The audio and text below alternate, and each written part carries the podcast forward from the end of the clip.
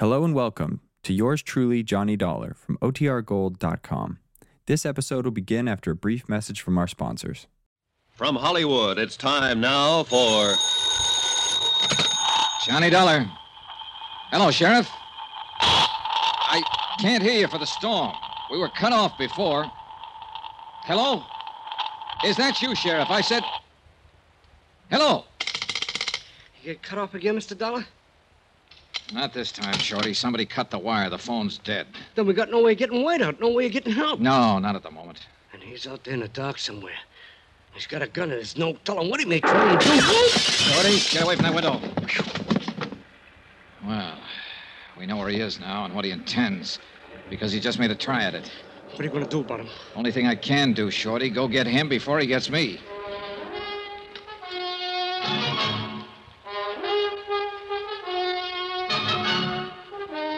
Tonight and every weekday night, Bob Bailey in the transcribed adventures of the man with the action packed expense account, America's fabulous freelance insurance investigator. Yours truly, Johnny Dollar.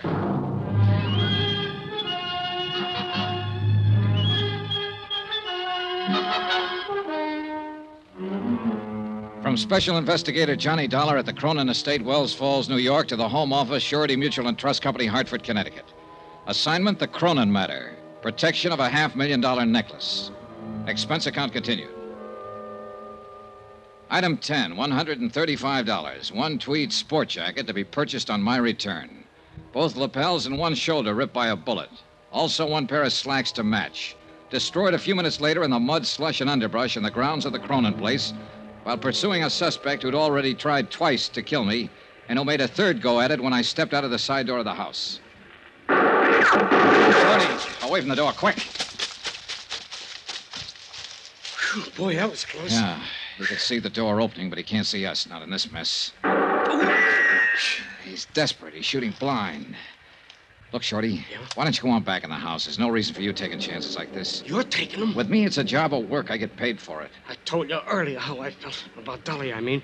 I don't know what Jason Prell's game is, Mr. Dollar, but if it's against her, then I'm against him. I'm staying. All right, it's up to you. Thanks for giving me the gun back. Emergency, that's all. You've got a prison record, Shorty. You know what it means if you're caught with a gun. Yeah, I know, I know. Hey, good. I figured Prell would give himself away if he kept that up. I got him spotted now. Where? At the base of that tall pine, a little to the left. Watch for it, the next flash of lightning. There, yeah, yeah, now I see it. I know the one you mean. Then stay here and keep him pinned down. It's a good spot. You've got cover from the wall of the terrace there. What are you going to do? Circle around and come up beside him. Just throw a shot at the base of that pine tree now and then. Keep him tied down. Keep him busy. You got it? Right. And good luck. I left the shelter of the house and started edging through the shrubbery. The undergrowth was a regular jungle. It would have been impossible to slip up on Prell without his hearing if it hadn't been for the storm. Shorty Weber fired now and then at the pine tree. And twice Prell fired an answer. Jason Prell, so called friend of old Mrs. Cronin, knew I had him tagged. At first, I'd been guessing mainly, but he didn't know it. And he'd lost his head and made the guess prove out. And now he was apparently ready to risk murder or death rather than face a prison term. Was within 30 feet of him. He hadn't heard a sound. He was still firing at Shorty over on the terrace. His back was turned partly toward me. He didn't know I was near, so I leveled my gun. Get your hands up, Prell. Drop that gun. You're covered. He whirled, peering into the darkness of the bushes, trying to see me. He knew I was close, but he couldn't tell where. He raised his gun, started to turn, and I'm not quite certain what happened next. The light was bad, and I could hardly see him. Whether he stumbled accidentally or, or what is something I'll never know. All I know is that when I walked over to him, he was dead. Yeah, he was no good, Mr. Dollar. I always thought so, but Dolly swore by him. and her fool. What about Barnaby, her husband? He couldn't stand at first. Later, they got as thick as thieves. Yeah. Well, it's a mess, Shorty, a real mess. Old things that should have stayed dead and buried on the bottom, they're all coming to the surface now. Tell me something, Mr. Dollar. Yeah? What about Dolly? Is this thing going to kick back on her? Will she get hurt by it? Yeah, Shorty, I'm afraid she will. Pretty badly. It was deep into the night, edging toward dawn, when I got back to the house. I changed out of my wet clothes, went to the game room, and got Dolly's necklace from under a chair cushion. I'd stuck it there when Prell had pulled the main switch and put the lights out. Then I went upstairs to look in on Dolly Cronin, quietly, just to check. But it didn't work out that way. Johnny, is that you? Yeah. I didn't mean to wake you. Oh, you didn't. I've been awake most of the night. Come on in, Johnny. All right. How are you feeling? Oh, just fine. There's nothing wrong with me. I feel fine. Good. Isn't Laura Dean a nice girl? Huh? Yes, she is. And I'm glad she came. Company for you, Johnny. Oh, yeah. Quite a storm we had, wasn't it? Oh, it was beautiful. All that lightning, wind, and the thunder. Oh, I haven't seen such a beautiful storm since I was little. Johnny, thought I heard shots a while ago. Shots? Outdoors, off toward the woods somewhere. Oh, it might have been lightning, thunder. Sounded like a gun, like somebody shooting. Well, sound plays funny tricks up here in the mountains. Uh, I guess so, but. Well, I've been thinking back over the past so much that makes the present a little unreal. I'm afraid the past is about all I have left now. Now, don't be so quick to sell this future of yours short. You've got a lot of years yet, good years. Well, I had a lot of good years. Good friends, good times, a good life. And best of all was Barnaby. You loved him very much, didn't you, Mrs. Cronin? I worshipped him. He was perfect. He never did a wrong thing in his life. Now that he's gone, is the one fine memory I always cling to. Oh, if I didn't have that, well, I, I just couldn't go on. Well, then let's hope you never lose that memory. Of course, there were other good friends, too, over the years, like Jason Prell. Hmm.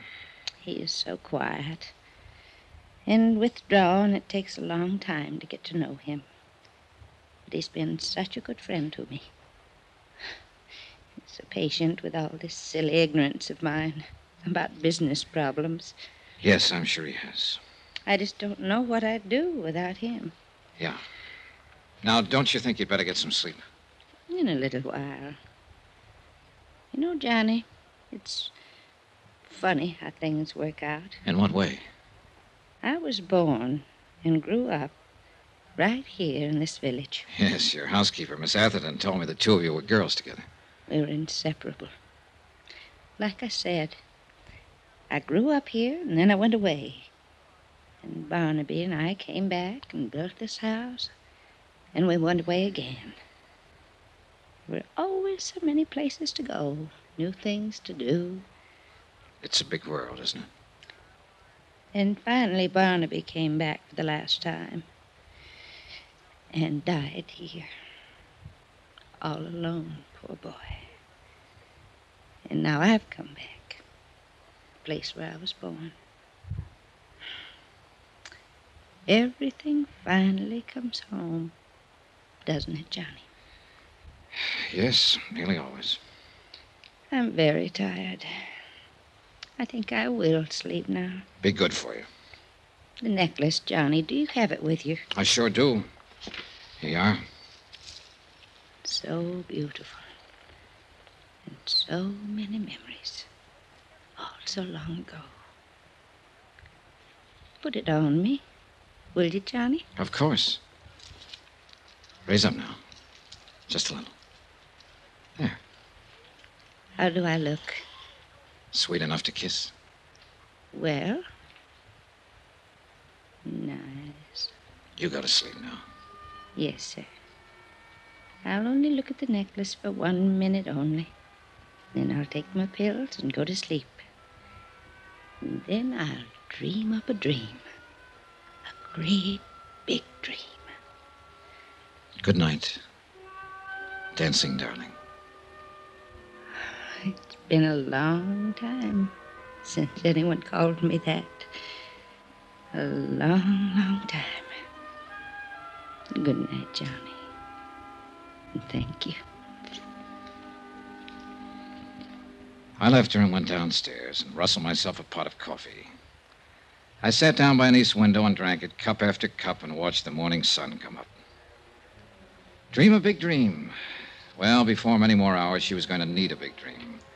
There was no way of keeping it from her, all of it. The fact that Jason Prell was dead, shot, that he'd attempted murder and tried to steal a necklace. And worst of all, that her beloved Barnaby had probably been as big a crook as Prell. Is it all right if a girl who can't sleep sits this one out with you? Sure. Pull up a chair, Laura. Like some coffee? Just black, thank you. I guess it wouldn't do much good to ask you what's been going on around here all night. Something has? Like I said, I guess it wouldn't do much good. Here's your coffee. Oh, thanks. That's how I found you. Just followed the smell of this coffee. Mm, good. I guess if I said I heard somebody shooting up the place during the storm, you'd just say, really? Never use the word. And I guess if I showed you that broken window over there, you'd say maybe a pigeon flew in. Might if I happen to think of it. I'm sorry all this kept you awake. No, don't apologize. I probably wouldn't have slept anyway. Why not? Guilty conscience? Don't be silly. I didn't even do it. Do what? Whatever it is I'm supposed to feel guilty about. Lying is what I had in mind at the moment. Oh, I do that all the time, but I never feel guilty about it. I just call it making up things. Like claiming you were the niece of Fritzy Morel, Mrs. Cronin's oldest friend. Gosh, went down my windpipe. Like claiming you're Fritzy Morel's niece. Mostly I drink tea, but you already had the coffee Like made. claiming you're Fritzy. All right, all right. How'd you find out? Nothing very spectacular. She just didn't have a niece. I wasn't sure, but I thought she must. Everybody her age has at least one niece. What was the idea? Well, Well, I lived in the same rooming house she did. She liked me, talked to me a lot before she died last year. So when the invitation came last week, I got the idea of going as her niece. I didn't mean any harm by it. I just wanted to go to the party.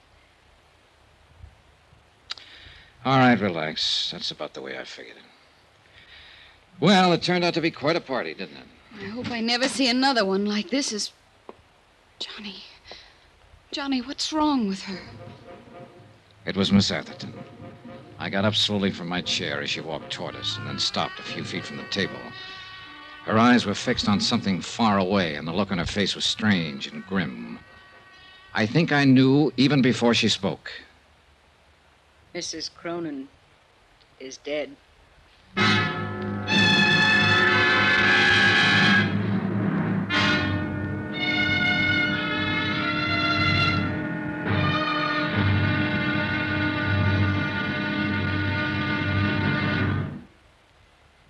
There'll be another intriguing episode in our story of the Cronin matter tomorrow. Tomorrow, the questions and the answers for the living and the dead. The final payoff. And fate itself plays the last trump. Join us, won't you? Yours truly, Johnny Dollar.